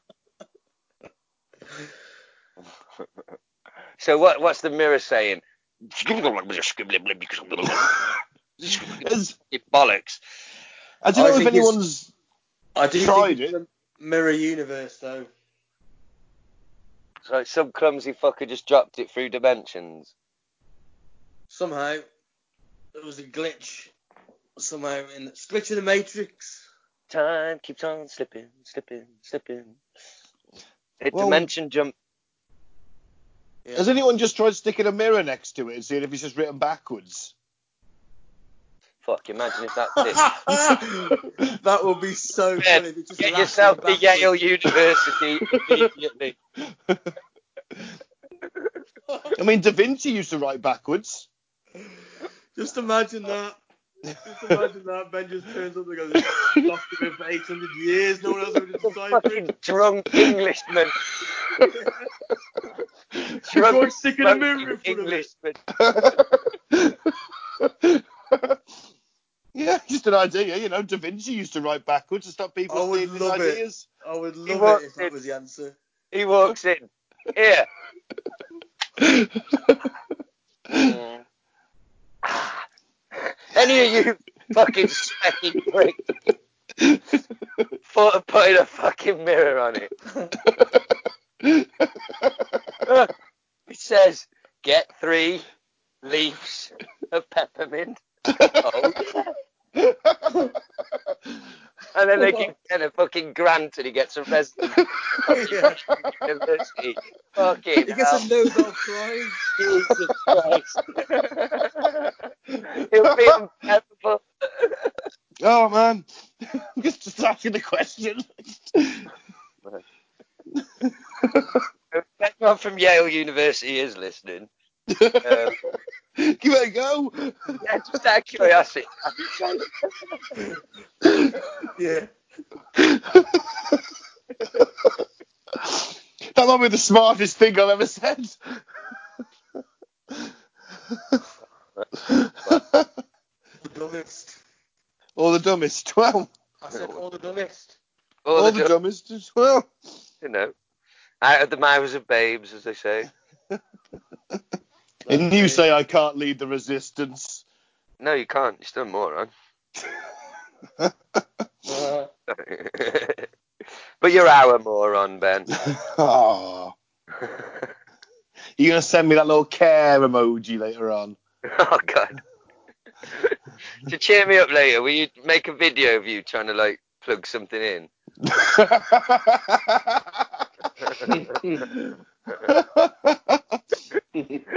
Cheer me up no end. like a 15 minute video. Actually, yesterday afternoon I had a problem with the Xbox controller. I was I was pressing the little button to turn it on, and the battery pack's a bit shagged as it is. And I kept thinking that it was just like it just wasn't coming on. Mm, And I eventually realised I just wasn't holding it down for long enough.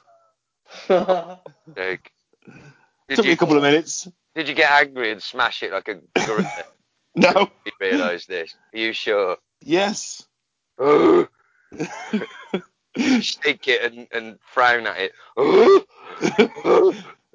I scratched my head and you know. Like, oh.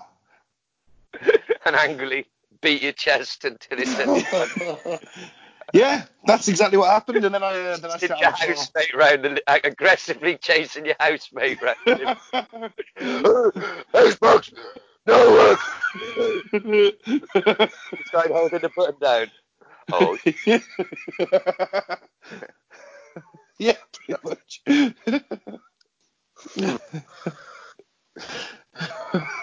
Not that I'm technologically inept or anything. yeah, it's okay. You've got other qualities. You know a lot about history and like uh, 90s Premier League stats.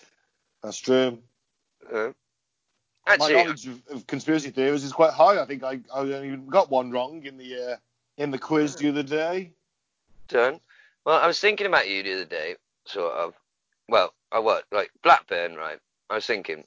Now I know you've got actual reasons to support Blackburn, but remember the first few seasons of the Premier League where they were actually really good and they won Yeah. like Premier League titles with Shearer and stuff. How many like sort of glory hunter people jumped on and became Blackburn fans during Funny those- you say that, Gaz. Funny you say that. Because Ben used to be a Man United supporter. Oh, when he was little, the truth comes Yeah. out. Yeah. And then when Blackburn won the title, he switched allegiances. And now you're stuck with him all these years. Get up, shit. they haven't won fuck off since then. Who won the League Cup in 2002? Woo!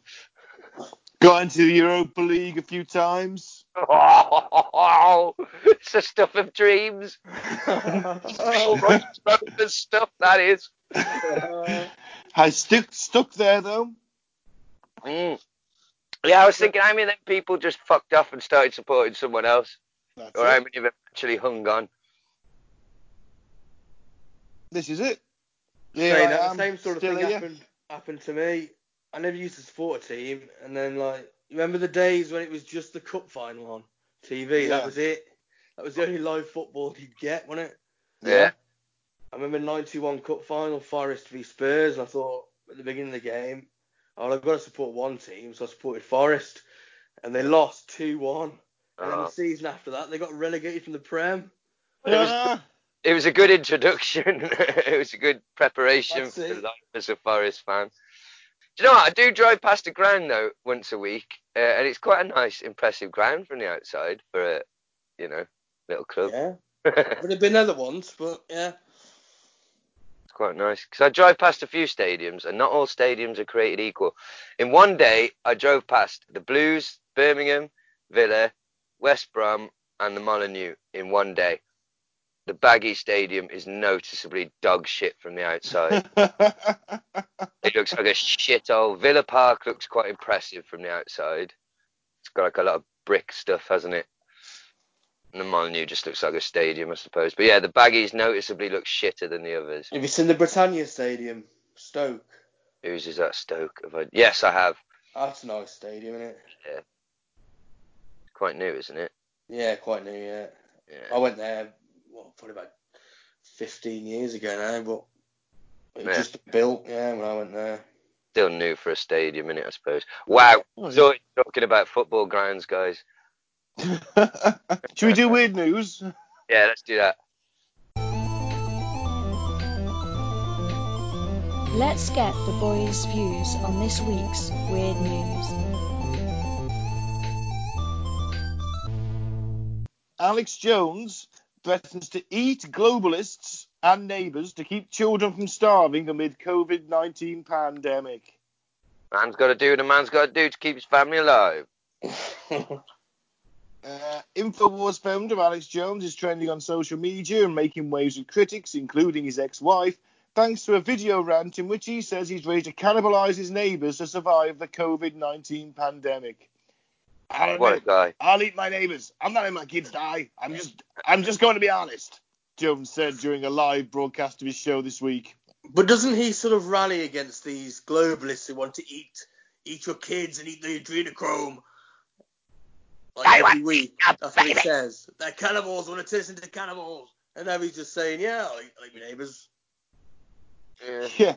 Apparently, he's hypocrisy on a, a, a few years worth of food stormed up, but he doubled down on the promise to eat his neighbours should it come to that. I'm literally looking at my neighbours now, going, "Am I gonna really gonna hang them up and gut them and skin them and chop them up? And you know what? I'm ready. My daughter's not starving to death. I'll eat my neighbours. Well, don't you think shouldn't he be able to survive off some of his really good guaranteed supplements that he sells? he should have a fucking shed full of that. He'd be Yeah. fine. He should have a fucking warehouse full of it. So you know what I mean? He should be fine, shouldn't he? Yeah. He should have bomb shelters and all sorts. It doesn't really say much for his products if he'd rather eat his neighbours first before he delves into that.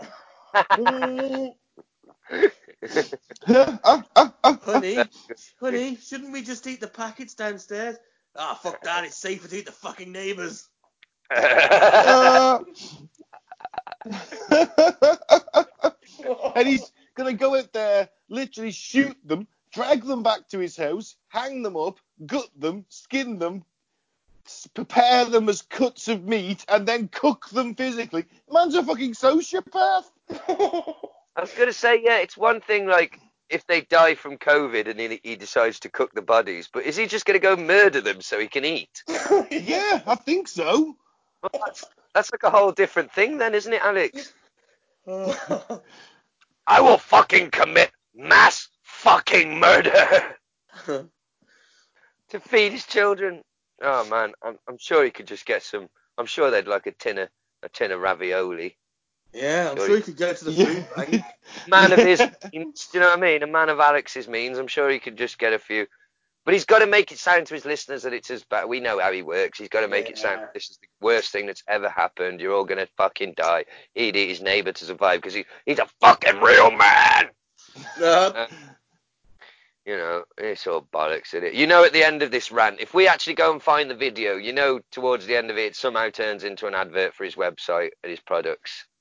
Yeah. So- He'd be like, I'll eat my neighbors. You don't have to because you can buy mushroom tea, pill, tablet form, powder, sachets. Fucking hell. or he starts selling human skinning knives Oh god.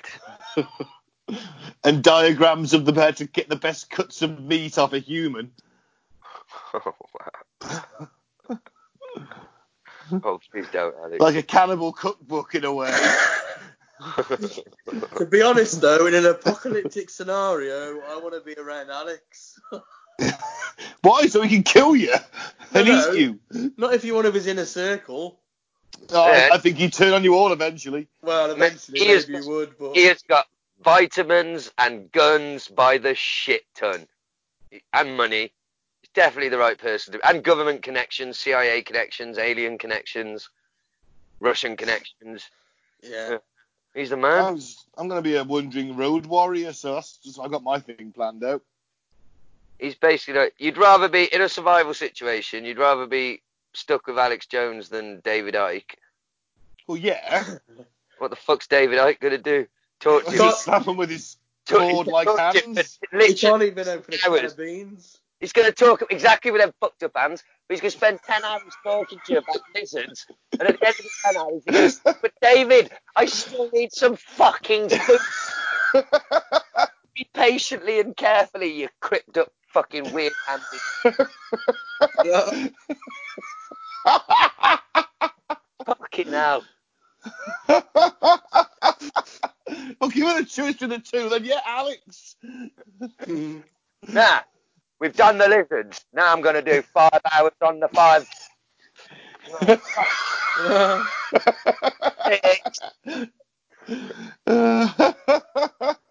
He's listening. I'd love to interview you someday because if you ever see him on an interview, you don't have to do anything. You just go, so David, he's like, right, fucking lizards and that, fucking. yeah. 10 hour podcast a week, getting progressively higher as Icke just keeps ranting and Yeah. ranting at You us. just introduce him at the start, get stoned for an hour, and say thank you at the end. Bless him. Not the friendliest of blokes, you know. I don't think. no, I think he thinks everyone's a shill. I think he thinks everyone's a cunt for mocking him after the Jesus statement. Uh, He had it coming. David, what did you expect, man? You had To a fucking fair- shell suit. How would the Son of God really wear a fucking shell suit, a purple one? if he was born in the eight, in, in the eighties, yes, probably. fucking hell. That should be the name for a song, shouldn't it? Jesus in a shell suit. Suit Jesus. I That's think his it's got to be. nickname. That's David Icke's new nickname when you introduce him. And here we have uh, one of the proponents of the lizard theory, one of the uh, most famous conspiracy theorists on the planet, shell suit Jesus himself, David and then he immediately just hangs up. Fucking cunt. and you can hear him trying to fucking hang up, but he can't because his weird hands. he has to get his son to do it. Fucking We're hell. mocking this. We are mocking one of the patron saints of the show. I mean, Ah, well. He does look like he's turning into a lizard, though. it's so ironic.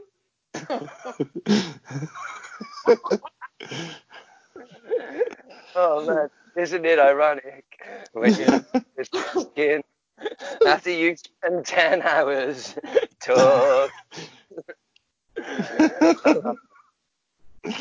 oh fucking hell. Bless him. Sorry, David, we just fucking ripped you a new arsehole there, didn't we? we actually got nothing against you. we still think you should be on Facebook.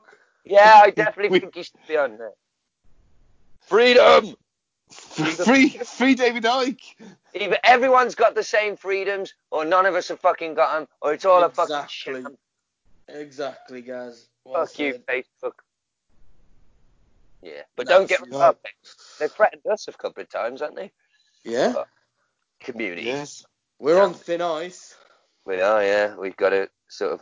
We, we should have. A, we should, if we were professional about it, we should set up a vetting process where all three of us give our veto. But I can't be asked for that. And you just belch down your phone.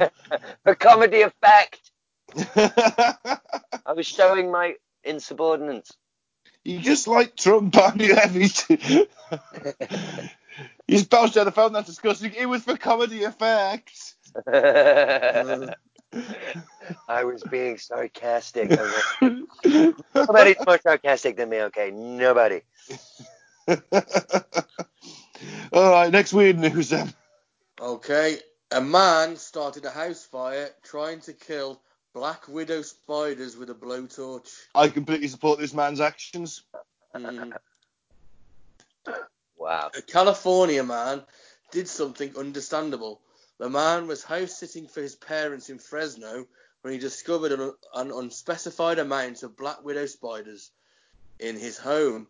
Doing what any reasonable human would do upon seeing a monster, he listened to 50,000 years of human evolution and sought fire to kill it with. Yes. Yeah. So the man grabbed a blowtorch and sent the spiders back to hell. Which is where they're from. Unfortunately, in the process of erasing a, f- a few abominations from the earth, he also lit the house on fire. Though it would have been safer for everyone if the house had burned to the ground entirely, the Fresno Fire Department showed up and decided to contain the fire. That was nice of them. It's sort of their job. Hmm. yeah, I suppose it is, but I, if I was like a fireman and someone has done that, I'd be like, well, I, I accept your actions, but also was a bit stupid, wasn't it? Yeah, so you deserve to lose your house. We're just going to stand there and watch it burn, you cunt. yeah, pretty much. That's why you're not a fireman. Many reasons why you're not a fireman. I'd go up, I'd light, I'd light a cigarette off the flames of his burning house and then walk away. You should have called a fucking, what they call it, exterminator, mate. Well, yeah. Sorry, mate. Wrong, wrong people. You'd still, well, your parents would still have an house. Yeah, unlucky. Dear. Oh, poor bastard. Oh, well, they know they saved his house. That's just our fantasy, isn't it, that they let it Yeah, burn? they did. Yeah. yeah. And then Facebook again, if he just said, if he, if I was, as what did you do this for? There was a shit ton of black widow spiders in there. I'd be like, just let it burn down, mate. Mm. I understand yeah. your reasons. Let it burn Kill, down. The. Kill the nest. I would have Yeah. broke into the uh, the off license and started throwing Molotov cocktails into it. No, I like spiders. To be fair, they don't bother me. I don't Oh, like hundreds You of know black widow spiders. No, I sucked a massive one up the Hoover today, and I felt really guilty. I was like, "Oh, it's a pretty cruel thing." And then I thought "It'll probably just crawl back out, and I'll have to kill it again, all over again.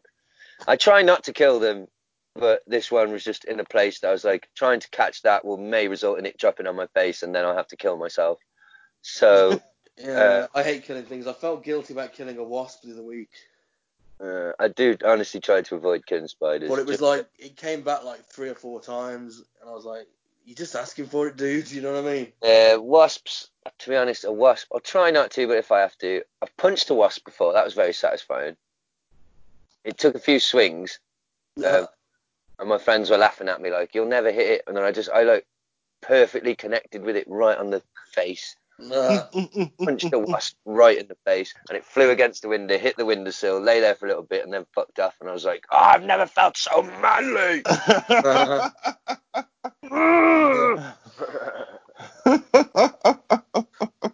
Yeah, wow.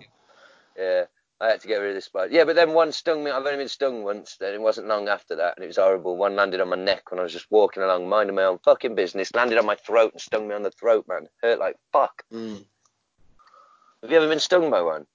I Yeah. have, On the back of the neck, I have, yeah. I I think. got stung on the hand. I Did it really hurt? Because I don't know if it's Yeah, because of where fuck it was. Did. Yeah. I was shocked by how much it hurt. Well, I was Uh, walking up a hill, a wooded hill. I put my hand down. I felt this fucking pain, sharp pain. I was like, what the fuck was that? Looked down, just put my hand in a wasp nest, hadn't I? Oh no. Wow. Uh, so I, I trampled to death the, the wasp that stung me and fucked off as fast as I could. No. Yeah. Good on you. I saw a bee swarm once. Scared me to death. But uh, and it was it. It was at Glastonbury. It was unbelievable. The stall, about two or three stalls up. Well, we noticed basically a bee swarm in the distance. We didn't know there were bees. Like the guy who I was working for, I like at the time looked up to him a lot, and he was a lot more older and more experienced than me. And if he's panicking, I'm panicking. And he was like wrapping himself in a blanket, like holy fuck. and like the queen bee just landed under a table a few stalls up, and so the rest of the bees just swarm around her and like make a thing, like a, you know, like a hive, not hive. They make like a ball around her. But you can imagine a busy market at a festival and a bee swarm comes along. It was Yeah. fucking, it was like a movie. People were screaming and like, but because Glastonbury's amazing, there's a resident like kind of bee man on site, like farm, and he came and he put out a big sheet and like a smoke bomb thing, and like they all fell off and into the sheet, and then he bagged them up and took them off somewhere safe. Aw. That's my bee story.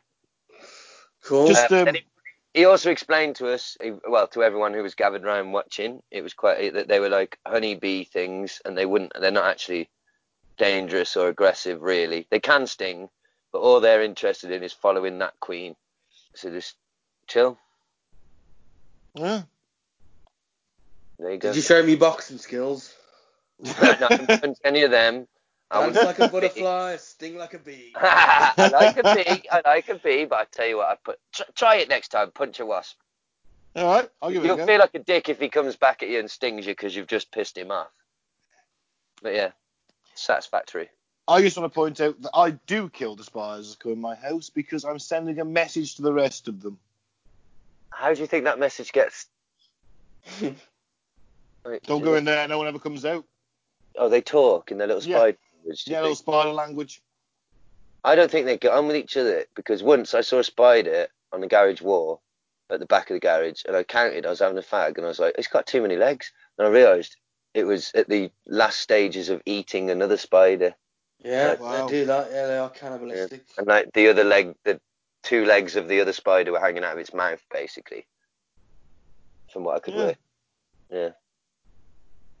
Well, either way, they, uh, they belong to. They need to be sent back to the hell they came from. I don't know, they, they make, they, they're useful though, aren't they? I Kill don't- yeah, flies, for like fuck's them. sake. what I have to try and tell myself. I prefer spiders to flies, so. Well, all right. Okay. Did we finish that story? Yeah, that's it. Pretty much, yeah. Whose turn is it? Yours next, last one. Okay.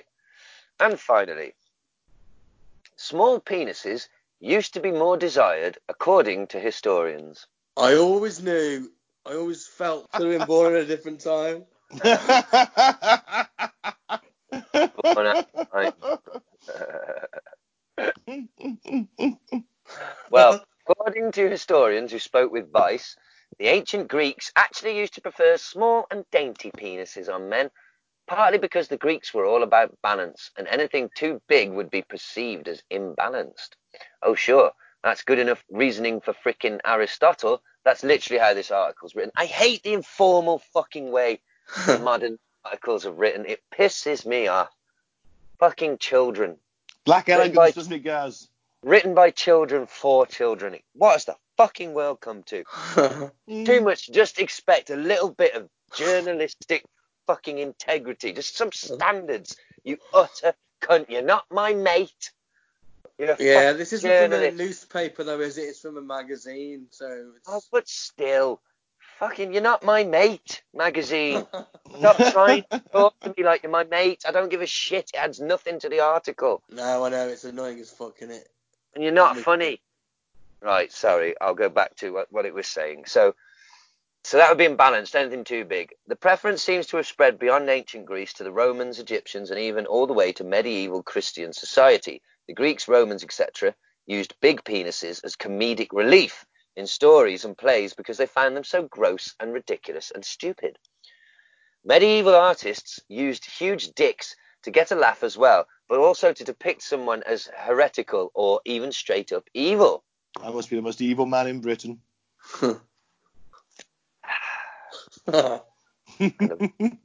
Most obvious. I know. I To be fair, I was literally just about to make that joke. you just it. You just pissed Yeah. I got there before you. Yeah, I was. And Mike beat me to the I was born out of time joke as well. That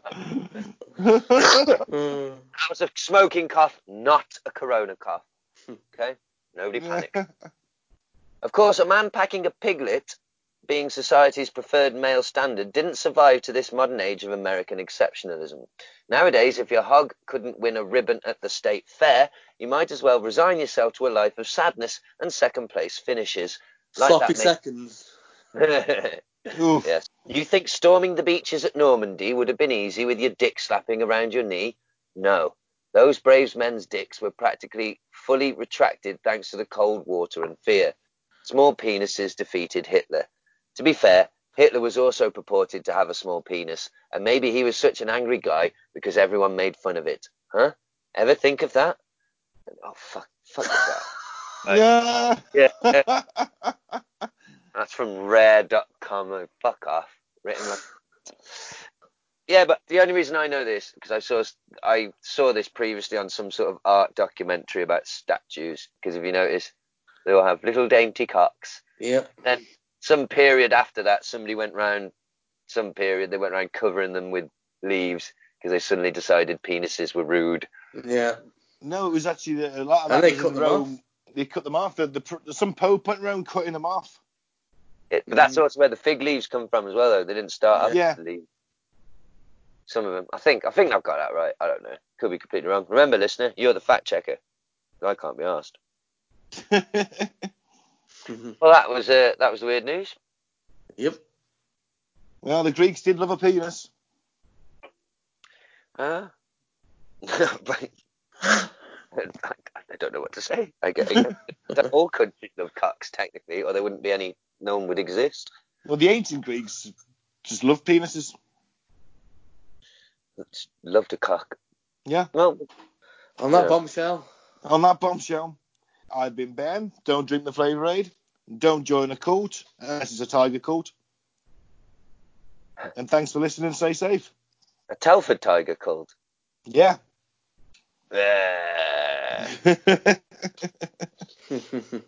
I will say, I have been Gaz. Thank you very much for listening. Free Biff Tannen. And David Icke. I've been Mike. Thanks for listening. Stay safe. Peace out. May the force be with you. Started a Jedi course yet, Mike? Started it, yeah. Started it ages ago. Well, yeah, I mean, like, advanced on it. No. No. I've All been right. too busy during lockdown. well, Yeah, that Czech well- second division team on Championship Manager isn't going to get to the Premiership itself, is it? Exactly. Boom. In your face. All right. Good night.